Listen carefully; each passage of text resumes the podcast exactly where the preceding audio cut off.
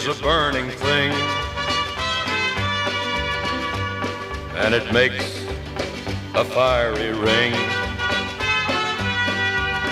Hello, welcome to episode, we'll say 41 of the Draft Champions podcast. That's a complete guess. I'm here with Baseball Pods, Chris. Chris at Baseball Pods. How you doing, buddy? Great. Thanks for having me. No problem. Thanks for coming on. It's uh, Wednesday night, July 22nd. Um, baseball. It's baseball eve, Zach. Yesterday was baseball eve for me because I don't I don't plan on sleeping tonight.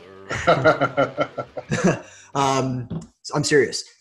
But um, right now, um, I wanted to have you on because we uh, it's long overdue. Um, you need some redemption uh, because we went we um, we reviewed the Battle of the Podcasts um, with uh, we had Kurland on, uh, good buddy of mine, Mikey. I asked him to come on tonight. He didn't even respond to my text. So what, the hell is with that? Probably asleep. Yeah, probably asleep. Self-proclaimed nickname. He's like Shaq, giving himself his own nicknames. Um, uh, big. He's the big Aristotle or the big Sleepy. Um, and um, we also had uh, Batflip Crazy on to to do um, uh, do some analysis, and then uh, we had a couple people on from this Battle of the Pods.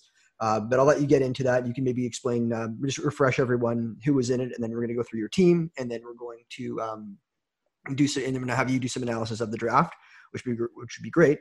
Um, I, I, do want to say that um, while we're recording this, I had to jump into a, a, a, a DC. It says, and I don't think you can hear that, but it says you are on deck, and I'm picking in the. I have a I have a turn pick, so it's going to be good for the podcast because I'll have a, large breaks between it between the one I have to pick, but I'm almost on deck. We're in round 10.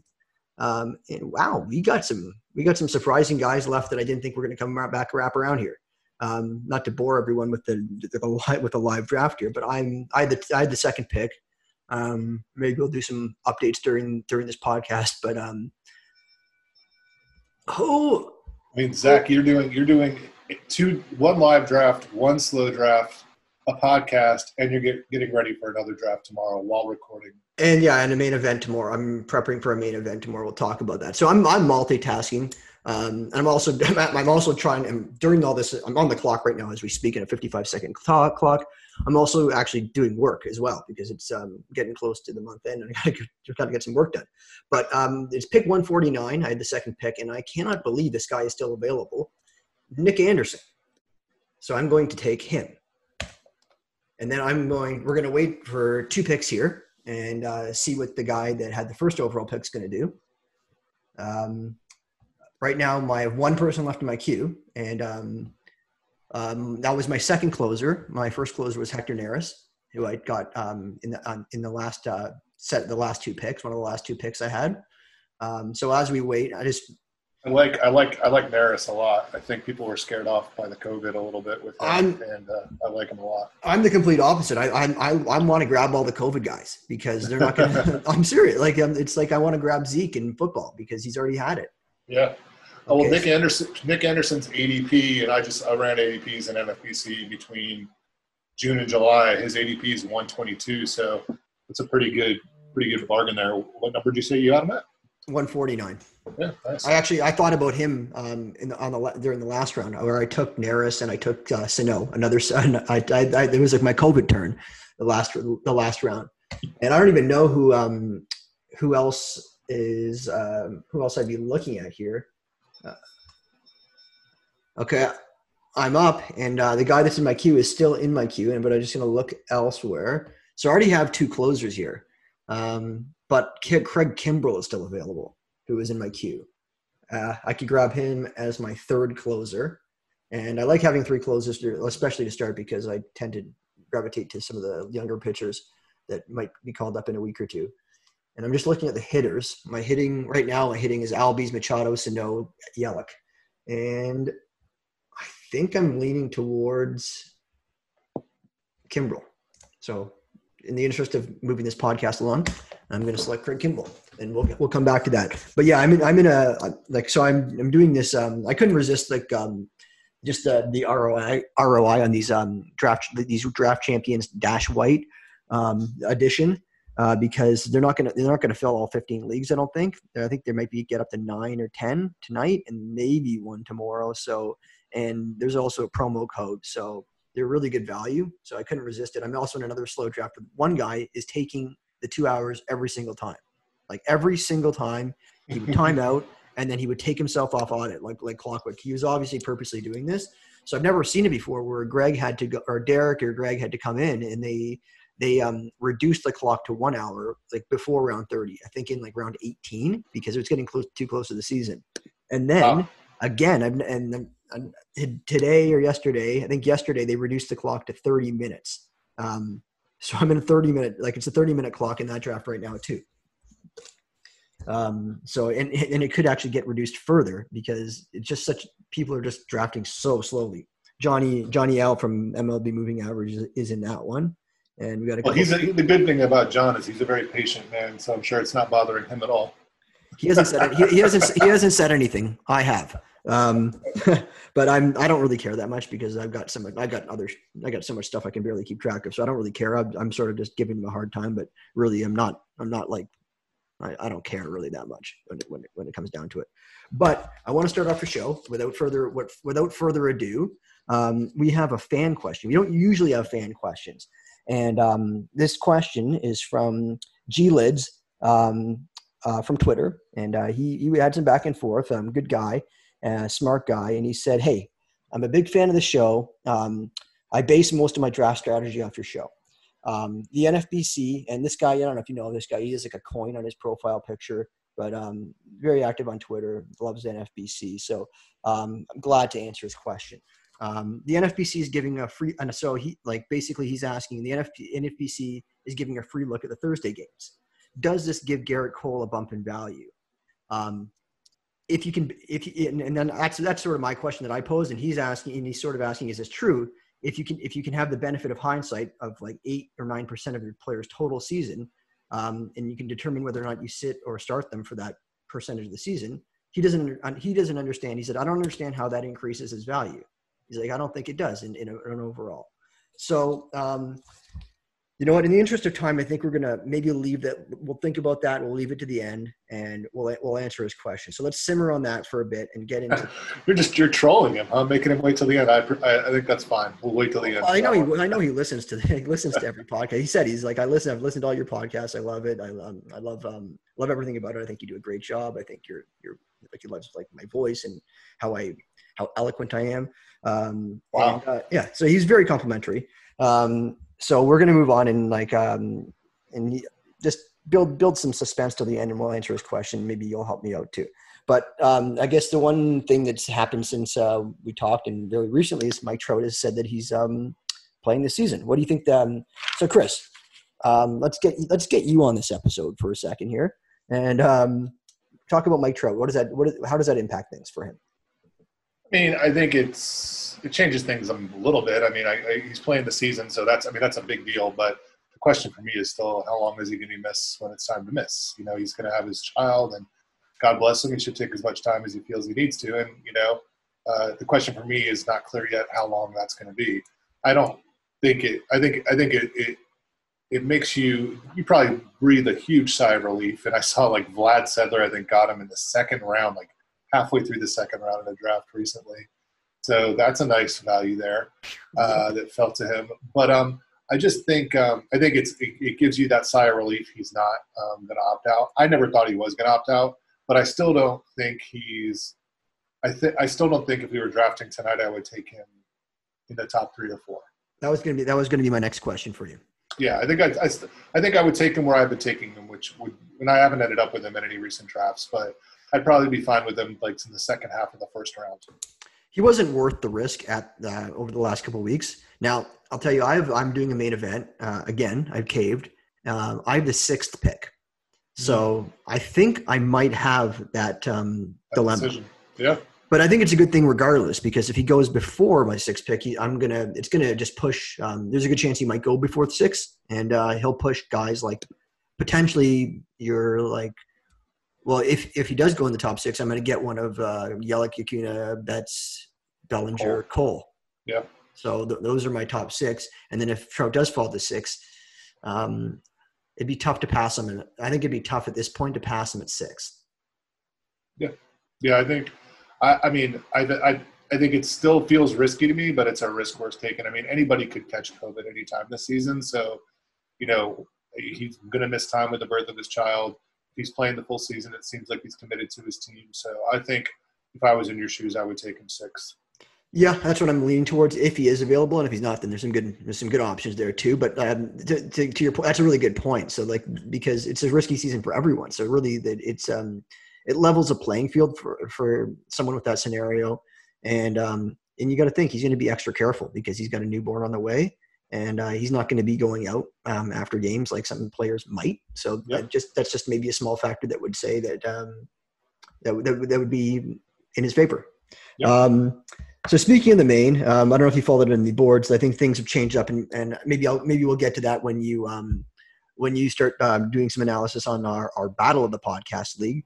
Um, but um, I I've been prepping for it, and you know what? I did one, and it's my first main. Um, uh, this is really my first year getting into the NFBC a lot, um, and um, I'm trying to get any any any edge that I can. And I'll tell you, um, I was like, you look at your opponents and you, you want to look on Twitter and see who they, and it's pretty, sometimes it, you get, you get some good information. You can see who they're, who they're, um, they're inclined to take. Um, but I was able to actually um, look at players. I looked at who's going to be my draft, my first one. And I said, have they done any drafts, any main events before that? And I also looked at any draft champions leagues I was in with them. So I found a couple, I think one of the guys was in one of my draft champions leagues and I see who are your late targets, like, how do you like your catchers? Like the guys you're taking Alfaro or Mejia, when are they taking them? They, they, they can just see which players they, they sort of gravitate towards. And um, yeah, things could change over the months, but um, it, it does give you some good, good, good visuals into how they're going to draft. But one thing, uh, I don't know if this guy's going to mind me saying it. I don't think he will, but um, um, Dusty Wagner was in my um, in my main event, and he's been on the he's in the podcast. Great guy, like he was super super nice, but um, and a great player too. Um, he drafts really well and obviously very very acclaimed. So I'm saying, okay, how can I get an advantage here? I want to see how he picked, and what, and I don't think he cares because he he's one of those guys. He's pretty open about things, and he drafted. All he did was he said, "I picked from the 10 slot," and he and I think he he might have posted the first couple picks or something like that.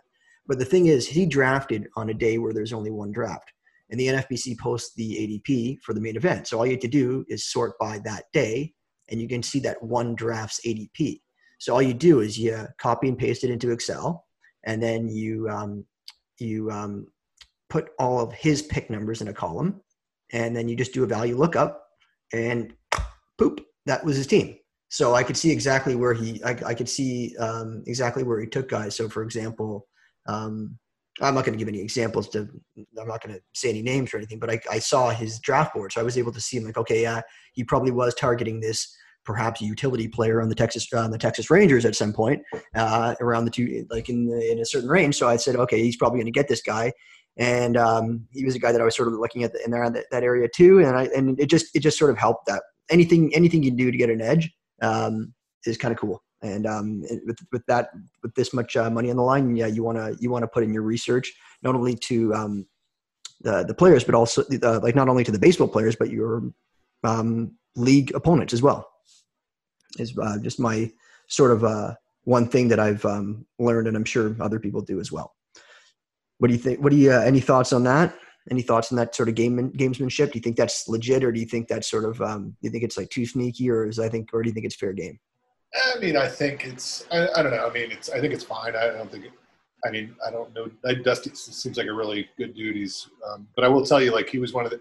Or, like earlier this year, I think I put some uh, results from a DC.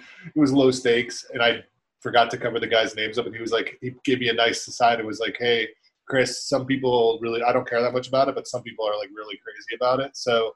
Um, I think it's interesting. It's interesting. I mean, look, different people are different ways. I posted a question about today on Twitter about how people do their fantasy, how they do their set their pitching rotations for the week, like which resources do they use, and like some people were like super open and out there, and then other people were like, because uh, no one responded at first. I was like, "What is this a state secret?" And then a bunch of people responded, and like some people were like, "Actually, it's kind of a state secret."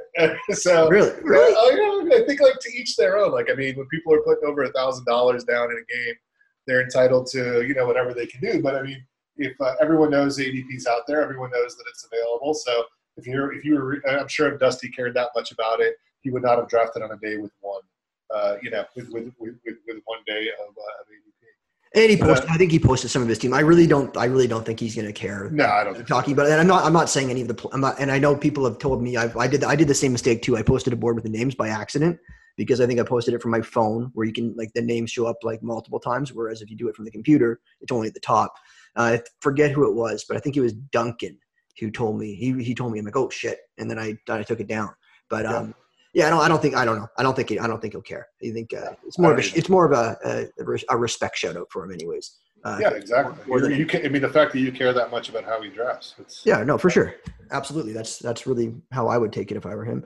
Um, but yeah, let's get into the battle of the podcast. And I'm just gonna give you the floor because I've been rambling on. I know um I know that G Lids guy likes to hear me talk, but um, um we'll give it over to you for a bit. Um um let's maybe go over who's like just quickly Yeah. some, of the, some, of the, some of the people that were in the draft and then your team and then sort of some analysis on the draft. So sure. There's, there's take it like take it away, Chris. a, exactly.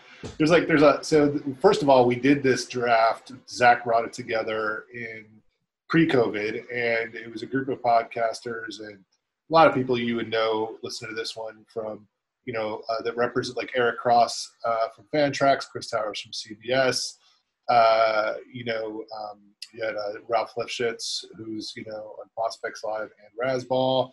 We talked about uh, John uh, from MLB Moving Average, Mike Simeone from SP Streamer, Mike Herlin from Bases Loaded, uh, and I think Matt Williams was. I thought Matt Williams was in this. I think he was originally anyway. Um, from I, I asked him to. I asked him to, but we he, He couldn't do it. He couldn't Yeah. do it. But, could- but John was the same podcast, right? Yeah, same podcast. Turn two. At, at the right. time. At the time. Yeah, and then Toby. Yeah, that's right. He's got a new one now. And then Toby from Batflip Crazy, um, Ray Butler from Prospects 365, and uh, Donkey Teeth, and I'm just naming some of them. So 15 team league, and then Scott Chu from uh, uh, from Pitcher List. So 15, 15 t- or Scott Chu actually from WFB, I believe. Uh, so um, you know, 15 team league, uh, straight draft champions format with 50 rounds, uh, and you know, no trades. You just draft for the season. Uh, so we did one originally. I loved my draft after the first one. I think I came on here and talked with you and Craig about it. Um, Craig's also in the league. This draft, I'm going to be honest with you, I didn't love as much. Uh, it was different for me, um, but uh, but but I still implemented my kind of approach to the 60 game sprint. And so, like, I have a I have a few rules, and actually, I did a draft with Bubba la- in a Bubba league with Bubba last night. He had a, a, a league that he asked me to join, and I actually applied a very different approach just to see because it's a very low stakes league, but to see uh, kind of have a test case this season. So, because most of the leagues I drafted in, I went with, you know, I have a, a number of about like ten different rules that are I'll just go over really quickly. One is I wanted aces early, like I'm totally with that with with Toby on this this in the short season. I view the middle of the draft of starting pitchers as a landmine. I'd rather get a, a couple arms early, and I wanted older arms that I felt were going to be able to ramp up early, veterans that were going to keep their head on straight during the offseason. Um, Yeah, I read. I read that article. It was really good, actually. Maybe you should say. Maybe you should tell everyone. The, oh, yeah, sorry. Yeah, it's, it's on. If you go to baseball-pods.com, it's 10 tips for the 60, 60 game sprint. yeah, that was um, awesome. It was good. And got, so- some, you, got some you got some great feedback on it too. Yeah, no, I did. It was it was great, uh, and it's pu- pushed some pushed pushed me a little bit too. Like uh, we were, I, I was going back and forth with Run D McD on, uh, on Twitter on closers. Um, I don't want so just so you know, I wanted a couple of closers, but I didn't want like the most expensive ones.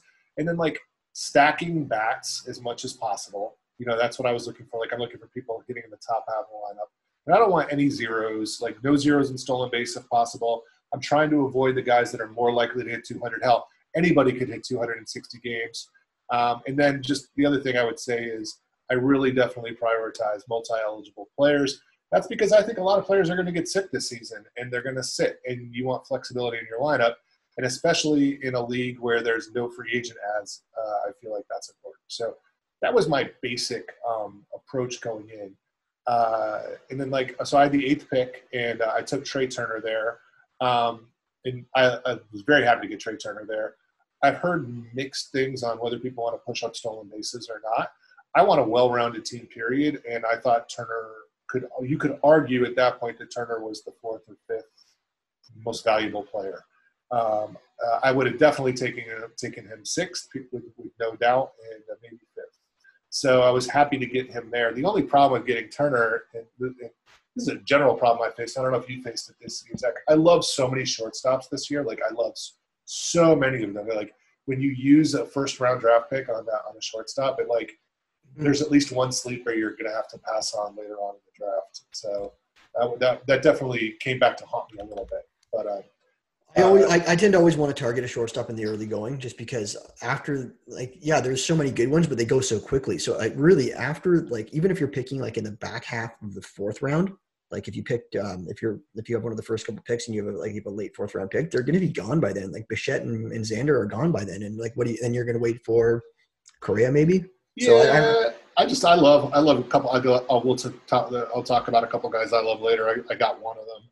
Um, but there are a couple others that I just really think are, are fantastic um, that are later that have a lot of upside. So I just I, I think it's okay to leave the position blank for a minute. But then I then like my two more controversial picks, which I definitely uh, pushed up in the second and third. I took more, Charlie Morton and Zack Greinke.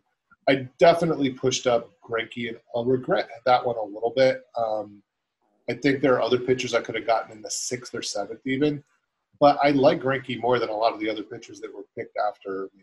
Um, I just I, I think he's uh, you know he's a quirky dude for sure, but I just think he knows what he's doing with his body and can get up get it up to speed quickly.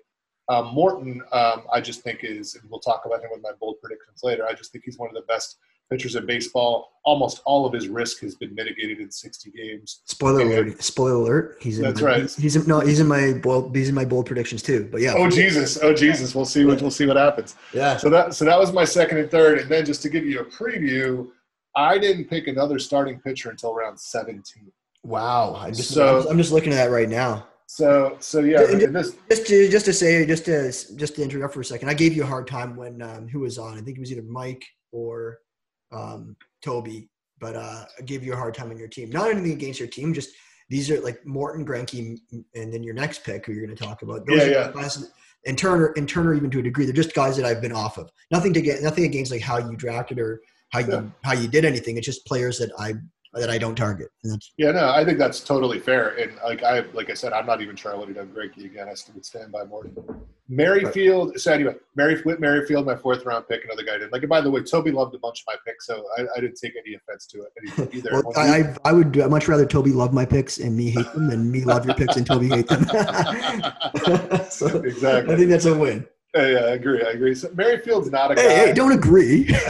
hey, sorry. To- Toby's Toby, man. I, I, I, I yeah, trust me. You could, you could, you could. Uh, in that equation, you and I could switch places, and I'd feel the same. fair enough. Um, fair enough. But, uh, but Whit Merrifield in the fourth round, not a guy I have a lot of. But once again, looking for some. I wanted well-rounded players that are getting a ton of at bats. He's going to get them. Um, I, I don't think he's going to steal a ton of bases, but he's going to be some. He's a good batting average guy and uh, and he's given me multi, second base is weak. Uh, like j- just to give you an idea, I'm talking about a position that flew off the board. Albies, uh, Marte, Gleyber, Altuve, Hiura, and VR all went in the first three rounds. So um, yep. you know, so that was it was a, a real run right there. So Merrifield's fine. Uh, and, you know, not one of my favorite players. I think he is undervalued. He's very unsexy. I tend not to have him on my teams, and uh, but when I was looking at like dollar values, it just it makes sense. Uh, my fifth round pick, I didn't get. I seem to get this guy in the fifth round almost everywhere. Is Ramon Laureano, and I love him. Five category guy on the come. I think he's going to be a really solid uh, player in the middle of Oakland's lineup. I don't, and I, and I just think he's a little bit underappreciated. Um, six round Max Muncy, once again multi position eligibility, should get a decent amount of at bats. Pretty safe player as far as I'm concerned, and uh, I just I love him. I love Moustakas, who I didn't get, but he went in the next round. Um, and I I think he went right, but he went. I would have. I probably would have taken Moustakas in the seventh round if I could have doubled down on this type of player. Um, but I couldn't because he went right before me in the seventh round. I went to Andrew Benintendi. Now he's a guy I had not been in on in the beginning part of the season, but he looks like he's going to lead off in Boston, and uh, I think that means he's going to run a little bit as well. Uh, so I think you'll see a little bit of that. I was always banking on a mild rebound, and really, once again, this is about stacking plate appearances. You're going to lead off for the Red Sox, you should get a lot of plate appearances. So I like I like that value there. and once again, a balanced player. That's what I'm looking for across the board. Uh, which goes to round eight. Maybe my favorite pick, Jorge Polanco. I think the guy is criminally underrated. I don't think if you if he hits like one or two, you look at their projections, um, and this is nothing against Xander. Xander went in the fourth round. Uh, Jorge Polanco is like one and a half to two home runs south of Xander Bogaerts. Wow. If he does that, they're basically the same value when you look at that hmm. the season. Hmm. So um, hitting in the middle of the Minnesota lineup, really good young hitter. Rob Silver really turned me on him earlier in the summer when I was just kind of glancing over him in the muck of the shortstops, and I actually think he's a really good pure hitter, like just baseball hitter, and uh, a fantasy player in the middle of that lineup that would be really good. Um, then I took my two closers, uh, Raisel Iglesias and Hansel Robles, ninth and the tenth. In retrospect, I would have rather had uh, probably someone uh, uh, different than Iglesias. Um, I don't know exactly who I'm looking for, who would have been picked after him, but I'd be, I feel so much. Iglesias is a little shaky. I don't love him. Uh, I love Robles. I don't know why I didn't pick him first. But someone maybe like Archie Bradley, I would have been more comfortable with Iglesias. With, with closers, to me, it's all about the role. So uh, I just, you know, and some obviously you have to have some skills, but the role is the most important thing. And Raisel has he's, he's, he's had a little bit of a relationship issue with Cincinnati management. That being said, I think it was Alex Fast on Pitcher List did a study in the Reds rarely change closers as an organization. It's like seems to be part of their philosophy. So um, those are my two closers just to like anchor my team. And then uh, I kind of went through the next three of the next four picks are uh, were outfielders. Uh, once again, well-rounded guys. Uh, J.D. Davis also qualifies at third base, so they were J.D. Davis, Andrew McCutchen, and Ryan Braun. Now Braun since then has gotten a little cranky, and hopefully his back, hip, neck, elbow, yeah. and everything else that's ailing him will. It's like, like that um, song, right? It's like that, yeah, yeah. The knee bone's connected to the hip bone, right? And they're all of Ryan Braun's bones no, broken. Wasn't thinking that song. Oh no, maybe you were thinking about a different song. yeah, like my neck, my back. Oh yeah, that's right. Yeah, we're, we're, we're, on totally different pages here. Totally different pages. Could not have been more different, but I'll take it. Yeah. Got, uh, uh, mine's a little more G-rated. Um, but uh, Ryan Braun is uh, he look he should play every day. He should be really good. And same thing with Andrew McCutchen. And they're boring old guys, but I think they'll even chip in a few bases if they if they, if they play. Um, once again, hitting in lineups that should turn over and in good places in the lineup. JD Davis, you know, in the 11th, a bit of a risk. I like him. I think he's got really good hard hit data. And uh, I just think, you know, he, he's going to play. They want to get that bat in the lineup, third base or outfield. Uh, uh, you know, so I, I, pulled the trigger on him. Um, then the 13th round, I took Christian Walker, who, man, he was like the last of the first baseman. I was sweating bullets. Um, I was like, I really don't, because the next guy, I guess like Luke Voit and CJ Cron are like, they were okay next options, but Walker has the potential to be elite. Um, He's and, hurt though now. Yeah, I know. Well, I'm just talking about where I was when I drafted. oh, sure. I know. Well, true. yeah, so at the time, I was thrilled with him. Now I'd rather have Luke Voit or CJ Cron.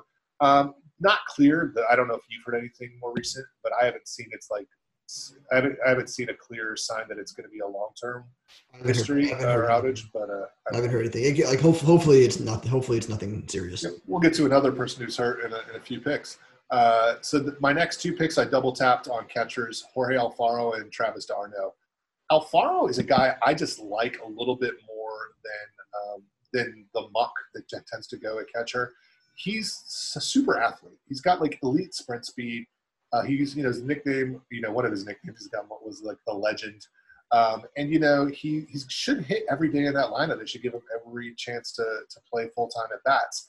So he could. There's a batting average risk there. I get it, but like I think there's also upside there. He's still in growth mode as far as I'm concerned, and growth isn't always linear. But um, I'm hopeful that I, I like it. I like the upside here in round 15. d'Arnaud, he qualifies at catcher and first base. He's not a great hitter, but he should have a lot of opportunity in Atlanta. And with Freddie Freeman, you know, at this point we weren't sure when he was going to be back. That was also I thought he may get some time, and he still may get some time spelling Freeman at first base, right?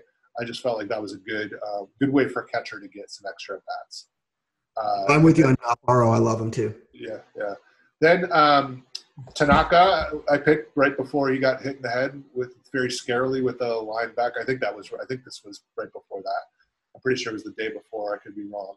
But I think he's going to be okay anyway. Looks like he'll be back second or third time through the lineup. And he's the beginning of my the way that I just stacked a whole bunch of arms. So if you look at round, uh, you know, 17 to to like 31, 32, this is where I just I just this is where I, I figure I'm going to take some shots on volume, a lot of arms that are starting arms that are that are going to be, and I think half of them will probably break out and half of them probably won't. But I don't think that a lot of the pitchers that were picked in that messy middle are going to break out either.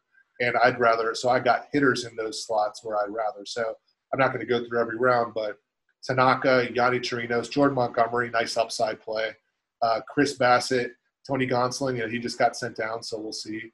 Um, and then uh, and then uh, Daulton Jefferies and Wade Miley and Clarke Schmidt, another guy that got sent down. So those are some of the starters that I picked up. I, just, I like all of them individually um, for various reasons.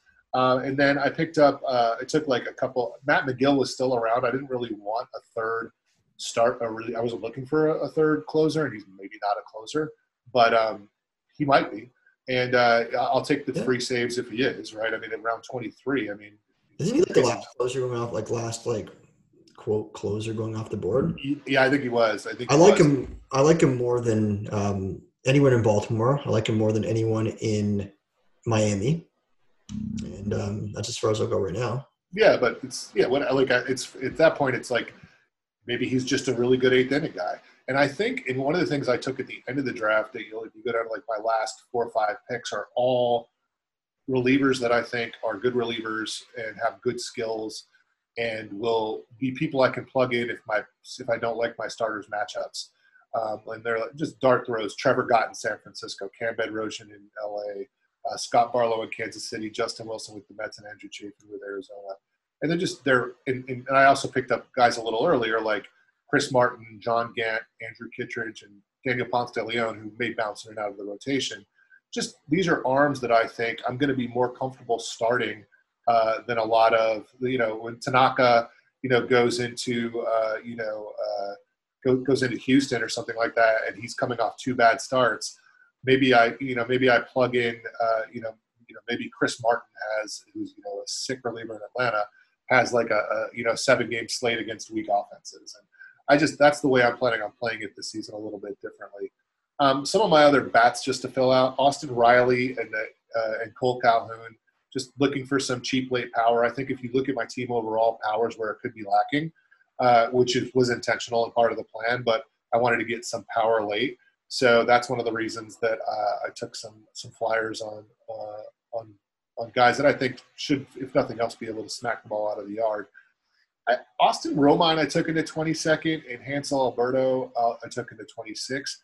Also, just like those guys, um, full time at bats. I think Romine will get close to it in Detroit. Uh, I don't love him as a hitter, but sometimes you're looking for plate appearances, and Alberto should get every chance to play and has multi position eligibility he's a little bit of a sneaky guy. And then you'll see a lot more of that with some, with my pitchers, my picks and my bats in terms of the multi position. Marwin Gonzalez, Nico Hoerner, he should be starting at second base, and he's also a guy everybody seems to be down on. Uh, but uh, he's sorry, he'll, he'll have second base shortstop eligibility. Jose Osuna in Pittsburgh slated a back cleanup, and he's got first base outfield eligibility. Um, and then you know later on, just took some darts on uh, you know uh, James McCann, who hit like 300 last year but is forgotten in Chicago. Jose Iglesias, he's going to get full time at bats in Baltimore and also maybe even hit like high up in the lineup. A very forgotten guy in these deep leagues. And Brad Miller, who might DH in uh, in, uh, in, in St. Louis. Um, some of the other late outfielders I took flyers on. Phil Ervin, which I think looks really good as a potential flyer. Brad Zimmer, Tyler Wade, and Albert Almora.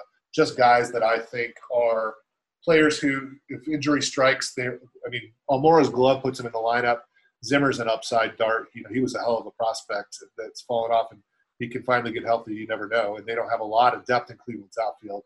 And then the last guy I'll just mention is Zach McKinstry on the Dodgers. Uh, you know, he's got Gavin Lux is no longer in his way, but um, uh, you know he's he's a player who hit very well in AAA. You know, I think it was AAA last year for Oklahoma City, and has he's a guy that the Dodgers could bring up to kind of be a super util guy if one of their other guys goes down.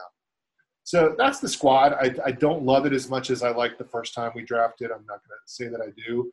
I got felt like this was a draft where a lot of people got picked. I mentioned uh, I mentioned uh, uh, earlier, but there were three or four times in the draft where I wanted somebody that went right before me. Sometimes it kind of sucks because we all drafted together and we saw the we saw who we wanted. Yeah, yeah, that was part of it. It was a little, but, it's a little bit annoying, but yeah, but but I still I, still, I think it's a competitive team, and you know, I, like I said, I think uh, I took the I, I, I followed my I followed my script. So we'll see if the script was right because one of the things that I tell people when I was like ten tips for the sixty game sprint is anybody who tells you they know exactly what's going to happen this year is lying or, or, or, or really full of themselves. So, like, nobody knows exactly what's going to happen any year. This year, less than ever. So, I took this approach, and like I said, I did a. This was the general approach I took with about five drafts that I've done since the re- restart of the draft season, and I did right. one. Uh, I did my one uh, control case with Bubba's league. So we'll see how they turn out. It'll be an interesting uh, experiment at the end of the season to see what was the right approach and what wasn't. Cool. And maybe you want to look at um, before we move on some of the differences between this draft and how, like, I guess the mains are mains are drafting now. One of the one of the obvious things was closers. Um, I think they might have already been getting pushed up a bit by the time we did our draft because we did our draft after the season uh, was decided to restart. I think you're right, but I think they've gotten pushed up way more since. Oh, you're so, absolutely you're right. You're right. You're absolutely right. You're I mean, this right. we kind what's we kind of we draft. We were probably one of the first drafts to go after the restart um, that was on NFBC. I would imagine, and I would. There's no way I'm getting Hansel Robles. I don't think or Raisel Iglesias this late. I mean, Kirby Yates uh, is not getting out of like the third or the fourth now. He went in the towards the end of the fifth in this draft. yeah. So right. I, I, think that you're right. That's one of the trends is closers going way up, and then I think another I see starters getting pushed up too. And you know, you know, I talked about this a little bit. A lot of boring, good but really good bats are getting pushed down in these main events. Yeah, um, a lot of good ones, especially ones that don't run. Like just the three category, four category guys that aren't running or breaking out or anything like that. Uh, just that just put up the numbers. They're the ones that seem to be falling. What do you think? I, I agree. I think there's guys like uh, what I did when I when I did the main event is I um I I got the the ADP from all the all the different drafts to that point because I could. I was able to figure out um, there's five drafts that happened already before that day, and I got all the all the players that were picked, and I looked at their min, the max, and all their other picks. Guys like Eloy, Eloy was going like late um in round like in the 80s. Um, I don't remember everything, but just to give you an example, not to brag about my team because I don't think my team, like I think it was a tough draft. I don't think my team was that. I don't think my team's anything amazing, but um, just to give you um, um, an idea of some of the values that were happening was I got Vlad like in the late Vladimir Guerrero in the late '60s. I got Sano in the 140s, and I got Garver in the 150s, and that that was never happening. And I got and I got Luke Voit in the 230s. So wow, 230. Yeah. So and, and yeah, he's a reason why I, I whiffed on Corbin Burnes because I'm like I can't pass up Voit. I was going to take Burnes around that time, and then uh, he actually I got, I got sniped right before my pick um, on Burnes um, the next the next time around. Um, but um, yeah, I'm like, how can I miss? How can I pass up Luke Voit? And, uh, I just ended up I ended up uh, loading my corner infield uh, positions, and um, had, I sort of had a weaker outfield because there was just some just good hitters um, that I just didn't want to pass up at that point. but it just goes to show you how much drafts can also change, like in a week. I mean, this, right now, I mean, it's crazy, and and not just with. I mean, so that's like drafters adjust adjusting and making you know, but there's also just the player news that has come out since we drafted. Like, I mean, so Tanaka was one, uh, Christian Walker was two on my team, but like I'm glad. Like, imagine if you drafted like I think Giovanni Gallegos. That's a that's a 12th, 12th round pick. Um, I, I hope I didn't. I hope I didn't get him there. Did I? No, I, Craig did. Your our good our good friend Craig. I was mad that he got him too because I, Gallegos is a target of mine. I still do like him. I think his value is great now. Um, that's that's that's a tough situation to navigate. That's, yeah, but I mean that's just one. There's a, those are three, uh, you know, many different examples, and like uh, there's another one, you know, like, and I don't think it's. I still think it's a good pick, but with uh, Willie Calhoun is back and he's uh, looks like he's going to be healthy. And you know Nick Solak 17th round pick, you know, I still think that's good value there. I think he'll work his way into the bats, but it doesn't look like he may be starting in the lineup. I mean, it's not clear, but the most one of the most recent lineups they put out, uh, he wasn't there. Um, so I just think you know a lot of things are changing very quickly. I think they're all they always change right before the beginning of the season, and then COVID is just like goodness extra spicy, you know, meatball on the top of what's already a, a crazy mixed up, uh, you know, situation. So I think that uh, I think that you know playing it paying attention to player news right now, it's almost impossible to overreact. Yeah. Any any pieces of news? I, I heard there's some stuff going on about um, Yandy Diaz today, but I didn't see anything. There are some people talking about him on Twitter, but um, no, I didn't see anything specifically about Yandy. Um, I think it may have had more to do, uh, but uh, it was. I think it had something to do with, and I didn't get a chance to catch up on the news before we got on here, but I think it had to do with someone else in the Rays lineup, and uh, Yandy may be benefiting from it. So um, uh, I don't know. I'm not sure. I saw, I saw that as well. But I mean, the other thing is like I'll tell you another player that um, uh, that is just whose stock has risen dramatically since we drafted, and that's he didn't go too late in this draft, but that's Aaron Judge. I mean, he looks like a monster right now, and so if you were drafting tomorrow, I'll be curious to see if he lasts until the end of the fourth round. You know who else is going up a lot is Cesar Hernandez. I'm just I'm thinking that because I just selected him in this other draft that we're that I'm in the middle of. Well, Caesar's been one of my guys all off season. Uh, I don't I didn't understand the hate against him when there was hate against him. He's uh, he I it looked like everyone's saying, oh, you know, well he was uh, um, you know he's leading off now for the Indians, and it's like there was a lot the, the rumors out of camp in the spring where he was going to lead off for the Indians uh, you know, they went out and they signed him. They want to play him, and uh, I, am a big fan of Caesar. That's a I love him. Yeah. Um, speaking of which, Gallegos just went. We're in the 240s. Gallegos just went at pick 240. Um, and I'll just pause for a second while I, I got to make my second pick on this turn. But I want to ask you. Um, we talked about closers getting moved up. Do you agree with that? Because I, I want to say something about that after. I'm gonna I'm gonna play. I'm gonna I'm gonna tell you. I'm gonna give you a reason not not to say I believe it or not, but here I'm going to give you an argument as to um, why you shouldn't draft clo- draft closers so early. Yeah, well, you're not going to get much of an argument from me, but I'll just give you like my general perspective on closers. In, almost every year uh, in recent years has been to avoid that top tier and avoid the bottom tier. Uh, I, I, there are always a number of closers I feel who I just like more than the crowd, and I feel like I've been more right than I've been wrong in the middle tiers. And when you're paying a middle tier price, it's also not going to cost you an elite bat. Uh, and when you look at the, I mean, last year's track record is definitely not great when you look at who the top closers were going into last year and who they ended up being. And it's not like I was, and I'm, I'm not predicting Kirby Yates is going to implode this year or that Josh Hader is going to implode, but there's certainly a lot of risk, I think, with Hader, uh, although I still think he has value as a non closer. Um, and I just it doesn't for me make sense to pay up for for saves that much uh, in, in, in, most of these formats. I'd rather get a couple of solid guys I like in the middle that are much cheaper, and then sometimes I'll end up grabbing like a third closer. Uh, the guy that I did that a lot with in the spring is Joe Jimenez. Uh, he was going so late, uh, and now he's moved up. I think a lot of people have realized, you know, especially with the job security he seems to have there, he's worth a higher pick. But another guy I don't mind doing that with is Sean Doolittle right now. And in this draft, I did it with Mike McGill very late, not Magill very late.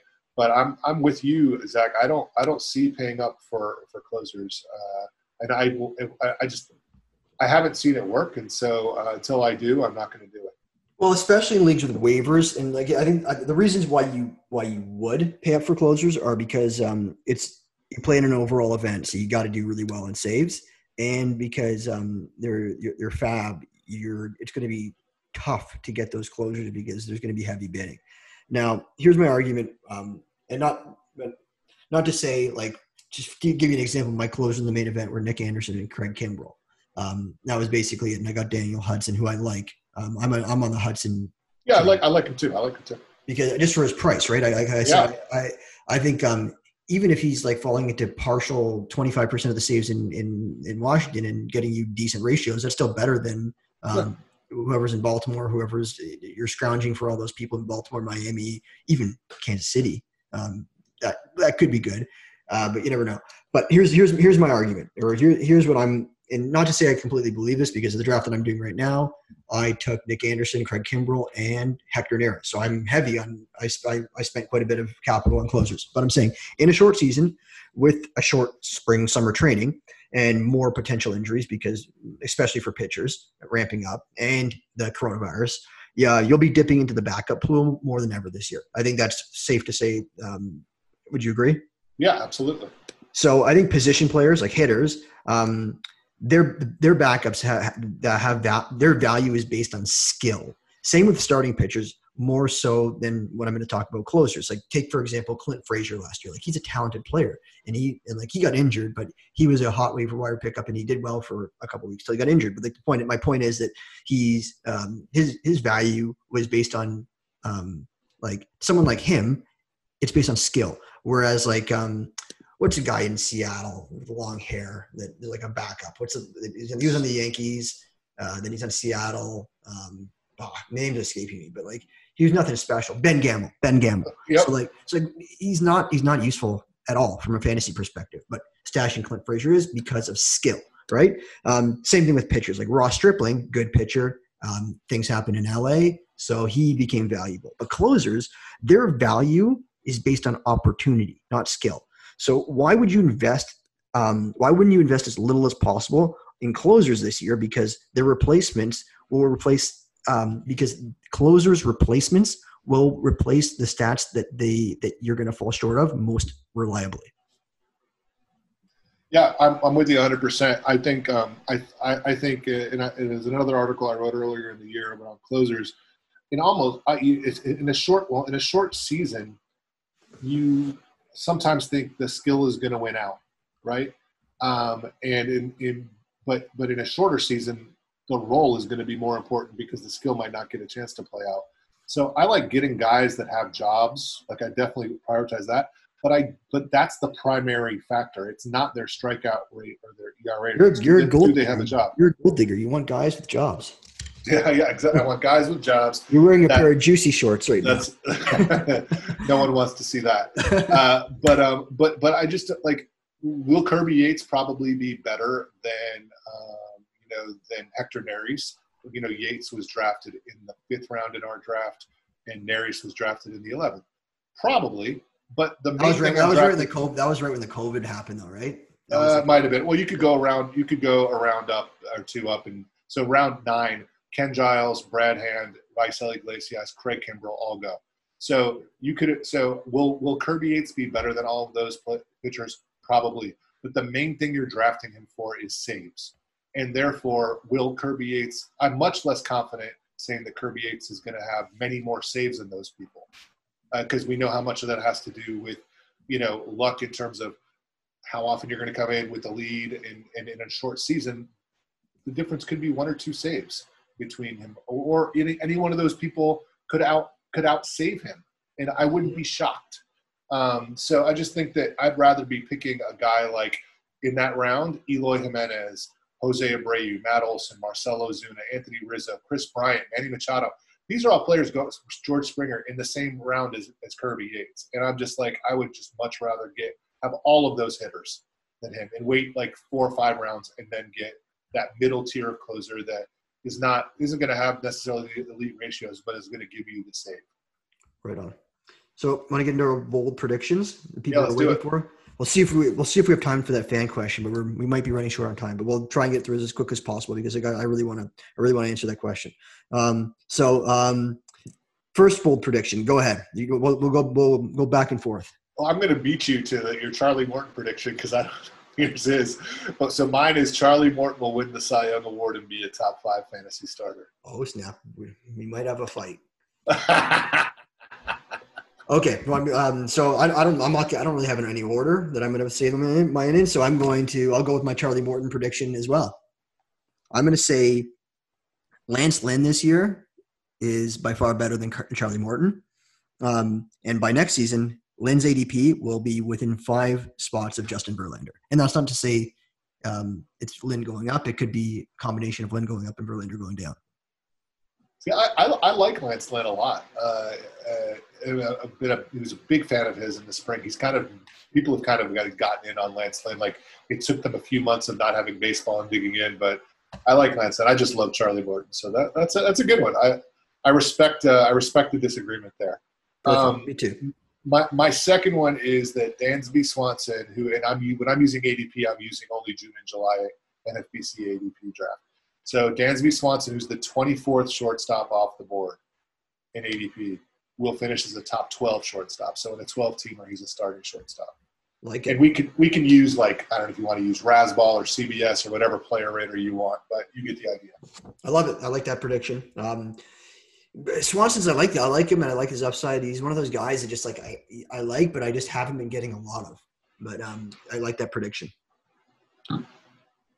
Who's your number uh, two? My number two is Casey Mize and Brady Singer, both on shitty teams, will both be more valuable than both Dustin May and Josh James. This year. This year. wow. Yeah. That's that that is massively bold because I think that if I was running those teams, I would never call them up. Um, the the the only the reason to do it, of course, is with starting pitchers, they only have so many bullets to throw, and maybe it makes sense to start the clock. Uh, uh, but with two non-contending teams, that's a, that's bold. That's bold. I like it. I put it on. I put it on an article, um, um, and I pulled it back off Twitter because I'm nominated on another main event. I wasn't expecting to be, and just about on, on quotes that, that you're hearing from from managers. And one of them was Bryce Harper said, "If, if Spencer Howard's not up by the sixth game of the season, then we've got a big problem." So uh, that pushed Howard up well, it actually didn't change my thought, thought on him because I was always on him. But yeah, another thing was um, Ron Gardenhire on the on the the, the Tigers, his man, the manager of the Tigers, Ron Gardenhire, said that um, um, he, he's talking about Casey Mize and Matt Boyd was raving about him too, and they said he said that he can't be up soon enough. He's like he's he's he's moving quickly and he can't be moving quick enough. That's awesome. So that really made me think that he's going to be up soon. And also, like, like well, Tigers I guess it's different management now, but Leyland always brought up like his players. Like Verlander didn't pitch in eight in Double A, and he was up. And then a lot, a lot of the other pitchers that uh, Leyland just brought up right now, they he said, "Give me skill. Uh, doesn't care about chemistry, um, experience. He's like, just give me the give me good players." And um, Mize is a good player, so that's that's my prediction. I, I admit that is bold, but um, I could see May and, and Josh James being like four innings, maybe. Like it's it's honestly, I don't know what's going to happen. I don't think anyone knows, but yeah. um, I could see those like those those are bad teams. Those are bad teams, but they're also in bad divisions. Yep, I would. Um, I agree. I agree, and they're in the same bad division. But yeah, no, they're they're both super talented. I mean, Mize is special. Um, so my third one is also pretty crazy and demonstrates how the news of a week can change things. But I, I'm saying that Matt Kemp whose ADP no don't don't. is 575 okay. Will out will out earn his ADP by at least 400 spots. What? So he's going to be a top top 175 player by the end of this year. Because the Rock the Rockies are going to DH Rockies are going to Rocky. They're going to DH him you know probably four times a week. He's going to play half his game in Coors and he's going to hit like you know 270 280 with maybe eight eight or nine home runs and you know some runs and RBIs, and that'll be that'll put him in that spot this year. wow. Um, I told you it was bold. That's that's my craziest one. That's my. So I got a question. I got a follow up question on that. Is he, do you think um, in this bold prediction world is um, Matt Kemp going to be better than Sam Hilliard? Yeah, I think it's uh, he's going to be better than Sam Hilliard and or Raimel Tapia. Okay, yeah. well, that's all the time we have for you, Chris. Um, uh, Chris. It's not that uh, he's. It's not that he's better. It's that this is the Rockies. Like you got to look at these guys. I mean, I, I, have been burned by them just like you, Zach, for like the last. G, yeah, G-Lin's going to be pissed. We're not going to get to his question. We're not going to get the fan question because I'm going to have to end this interview right now. I love Sam. I love Hilliard. I love the talent. Uh, I love Garrett Hampson. I spent a lot of money on him last year. I love, you know, the, the list goes on and on. And as much as I, you know, I respect, uh, you know, Ian Desmond as a, as a human, and I thought the way he walked away this year was spectacular. Um, you know, I, when they signed him, I couldn't believe it. I thought it was terrible. It was blocking, and it just it just continues and continues. I've had Brendan Rodgers like on a, a, a auto new prospect contract for like five years. I mean, it's yeah. just like I'm so tired of these guys. So I decided, Zach, instead of like fighting it, just to join into the madness and to say, hey, all right, it's a crazy season. The Rockies, you know, they're crazily signed Matt Kemp, even though they've got like six other guys in the organization, and they like these guys, so they're going to play him, and he'll hit it. That's my so that's my crazy prediction. I love Rodgers too, and that reminds me that this is this is probably one of the best trades I've ever made. It was a 30 team dynasty league where like every like there's 30 teams and 100 you have 100 players. I traded Brendan Rodgers, and this is tough because I loved him. I picked him really high.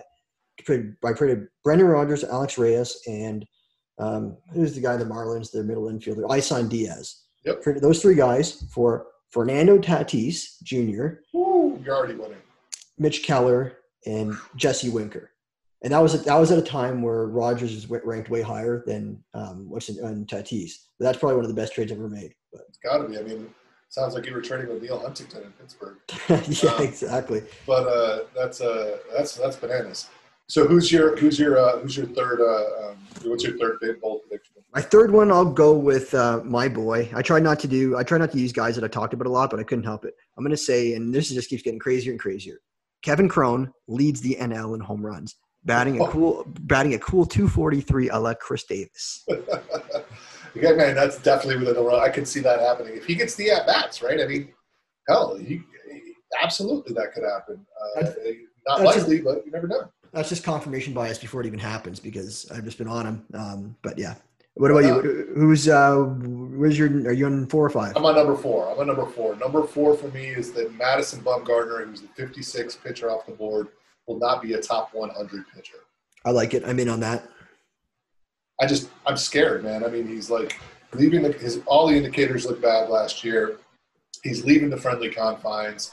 You know, uh, it's just it, it, everything spells uh, you know going downhill. And and, and I actually think this is a case where volume could hurt you. Like, I'd be really cautious about Mad Bum in an NL only league right now where you have to keep all your players in a lineup because, like, they're going to keep on rolling him out there and he could come, he could have like a 4.8 ERA with a 1.35 whip. And, you know, and that's to, that's to be worse than any, any middle reliever, any closer, and any top, most top three starters because the rest of them get pulled out. So for me, I think it's easy. He's not going to be a top 100 pitcher. I like it. All right. My fourth is I'm going to go Julio Urias, greater sign, greater than Clayton Kershaw. Ooh, because wow. he's a better pitcher. See, I like, I like, I like, I like Clayton Kershaw this year. I can't get on board with that, but I don't know. Every, we all, we all know he's got it within. Him. He's got it within him. But Urias has got the stuff. Kershaw was Kershaw was like a fourth or fifth round pick. Everyone was scared, back injury. Then all of a sudden, the short season came, and now he's like literally a second, like early, sometimes well mid second round pick in the main event. Don't get it. I don't. I don't. I don't know why things can change that much. Yeah, I liked him in the preseason too. I haven't really moved much on him. He was one of my guys in a couple of uh, early best balls where I, I punted pitching early. I would just grab Kershaw in like the you know fifth, sixth, seventh round uh, that, I guess you're talking 12 team leagues. Uh, maybe I don't remember, but he there were. I mean, I don't know. He, I don't remember him going seventh. He slipped. No, he slipped. Yeah, it may be. It may have been. It may have been a 12. That one I can't remember because I've done some on. I did some on Fantrax and some on the uh, NFBC site as well. The uh, the best ball tens. And I actually did one on on uh, real time sports as well. So um, yeah, uh, I, I, I, like Kershaw, but I, look, that, that pick could happen because Urias has the talent, right? I mean, there's no doubt about it. Um, I've got like two more, but I'm just going to pick one. So my my last one. Well, one I'll, I'll do a quick one because I don't I just don't know if it's bold enough. Uh, but it's one of my favorite guys, and I just wanted to hammer him home. And that's that. Um, and he's another Dodger, Alex Wood, whose whose price has shot up. It still hasn't shot up enough for me. He was like in the 600s. So, yeah, he was, and I was grabbing him everywhere. He was and, one of the guys and, I talked about that could move up a ton. Uh, and now he, and when you look at his career, first of all, I like to remind everyone he's younger than Mike Clevinger. Second of all, he's pitched 150 innings or more in four of the last six seasons, and and they've all been good except for last year's you know season where he wasn't good. So he's 88. Even even over the even in the recent drafts, he's the 88th pitcher off the board. I think he's he'll be a top 59. I like it. I like that. I like that one. Maybe um maybe you'll do your last one because I don't want Sure. te- it's a, uh, after after I do my last one we'll, we'll end off with you but I'll I'll give you my fifth one and then you can do your your bonus. Yep. one. Yep. Um, give give the audience something to give the audience a little treat at the end of the episode here. But here's here's mine. This is um this is based on this is based on my thinking here is a potential trade and there's a lot there's a lack of track track record here on this guy. First of all, I think the Red Sox will win less than 25 games this year. Um, Brandon Workman will finish worse in every roto category than Nick Anderson, including saves, and will save less than 10 games. I like it. I like it. I'm not a Workman guy. I'm a Matt Barnes guy. I have Workman in a couple of places, like where I just got him, and I, he makes me very nervous. Um, so I, li- I also like that for a Matt Barnes reasons. gets less than 10 saves. Yeah, yeah. if, if, it, um, if that matters. Yeah, yeah. I mean, I- Matt I- Barnes, Matt Barnes, they, they could both. They're both. They both have the potential to blow up, and Nick Anderson is just an elite arm with great talent. The thing you worry about at Tampa is they've got like. I mean, they're just loaded. I mean, I I put money on Tampa for the World Series, which is part of my you know reason for the Morton But I think they're. I think if any team is built for this season, it's Tampa, and I've been saying that for a long time. I- I've heard that talking point a couple of other places, but as soon as we looked at the short season, I was like, you know, I'm backing it up. Like you see, like I'm drafting guys like Yonny Chirinos, and you know, in a lot of drafts, I've got Ryan Yarbrough. I'm not a big fan of where Snell and Glasnow tend to be going, but I just Yeah. loading up on uh, on on Ray's arms and Ray's bullpen arms too. Nick Anderson, Kittredge. I mean, there's a bunch of arms there that that have significant value. Yeah, it's a, it's a little bit of a mess in the bullpen, but still. Um, Yeah. I, I, I don't I don't you know what here's another, here's another thing that I, that might be like I, I don't think it's a I, I think it's probably not a popular opinion, but Nick Anderson versus Josh Hader, they're both like first of all, Craig Counsell's gonna gonna mess with his staff a lot. Like they're, they're those starters aren't gonna really have traditional roles. He's, he's even said that. So the hype on Burnes, even though I just grabbed him super early in this, um, I dropped him before pick one two hundred in this DC that I'm doing right now. But um, oh shit, I'm on the clock. Another one. Okay, I got 20 minutes left. It's okay. Well, But I'm, I'm saying, uh, um, like both of them are like Nick Anderson was better in the second half than Josh Hader. They both have ridiculous strikeout rates. They're both great pitchers, and I think Nick Anderson is probably on a better team with more win and save pop potential. Uh, and he had a like their ratios are pretty close, and like both those teams are not going to be using like them in that traditional role. I don't trust. I don't trust that starters will always go five. I don't trust that Hader or Anderson, both of them will always be that ninth inning guy. So I don't see the justification of like a hundred picks between them. Yeah, I agree with that. I agree with that. Um, I, I, don't think, know which way uh, it should go, but yeah, I, I don't. I yeah. don't see the disparity. Just makes no sense. Yeah, well, it's probably, to be honest, in my opinion, it should probably go both ways. Whereas Anderson should be pushed up and Hader should be pushed down. Agreed. I agree. Um, my uh, so my last uh, prediction is that Kenta Maeda, who's the 53rd pitcher off the board in the last two months, will outproduce Chris Paddack, who's 17th, Trevor Bauer, who's 25th, and Corey Kluber, who's 33rd. So uh, Kluber, I'm just not back in on convincing he's fully healthy. Um, I, I didn't like him before he got hurt. Um, I, I just haven't been one of the people who's too risky for me. I, I could be very much wrong, and in many ways, I hope I am because my biggest concern there is health.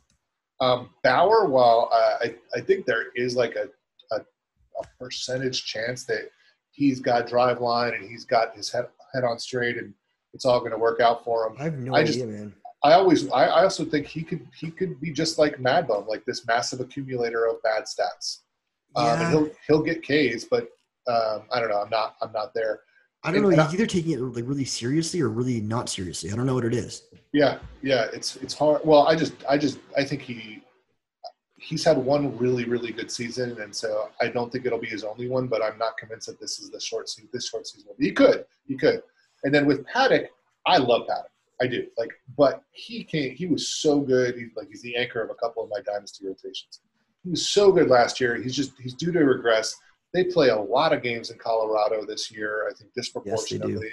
yes, Um, which yeah yeah so it's just I like I it just maybe he gets a couple of those thrown in there in a short season and uh, he could like and he, he's he could maybe he finally gets his third pitch and he's like you know legitimately using it but he hasn't What, done that what, yet is, what is he? Fastball changeup? I think he's fastball changeup and he's working on a curve but the curve has been show me So that's the curve. The, isn't, isn't the curve the, the ball that the, the pitch that turns to shit in Colorado? So maybe Paddack's one of the guys that can won't be that much worse in Colorado. No, I think it would. I would think it would work the other way in the sense that he can't even show it there, or if he does, it gets maybe he throws it. But he never used it anyways. Like then he's just as good as he was last year, which is yeah. fucking amazing. Yeah, no, he could be. He could be. I uh, like I said, I'm just. Uh, I'm where I just think we'll. I, I, think we could see a step back in his season where he still has a pretty good year, because I believe in him very much over the long term. But I just think uh, the seven, he's he's the 17th pitcher going off the board, and that's way too high for me.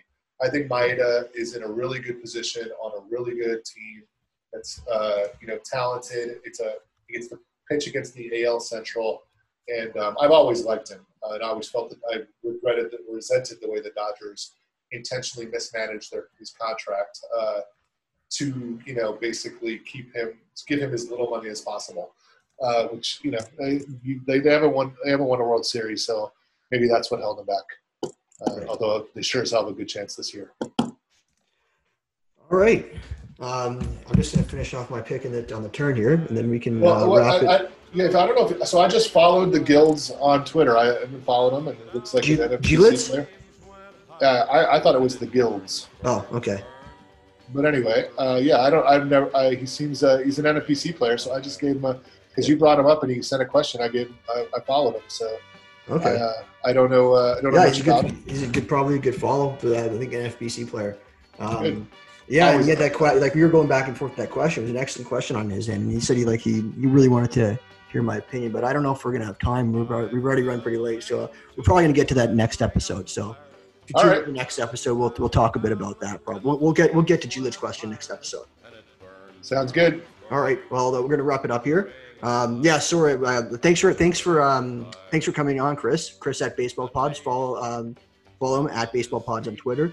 Um, and again, yeah, sorry to Julius, we're not going to get to that question. Uh, we'll get it to it next time. I, I promise, buddy. Um, and um, yeah, uh, if there any, any anything else you want to plug, your website or um, yeah, I mean, look, baseball podcasts. Yeah, yeah, we're uh, baseball-pods.com. You know, we there's a lot of stuff on there about podcasts. There's actually original fantasy baseball content, and uh, you know, um, I'll see you guys on Twitter, and where I, I, I pretty much live.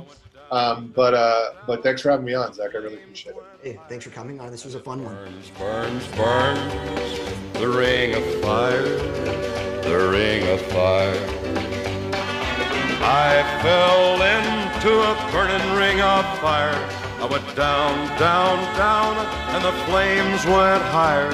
And it burns, burns, burns the ring of fire, the ring of fire, and it burns, burns, burns, the ring of fire, the ring of fire, the ring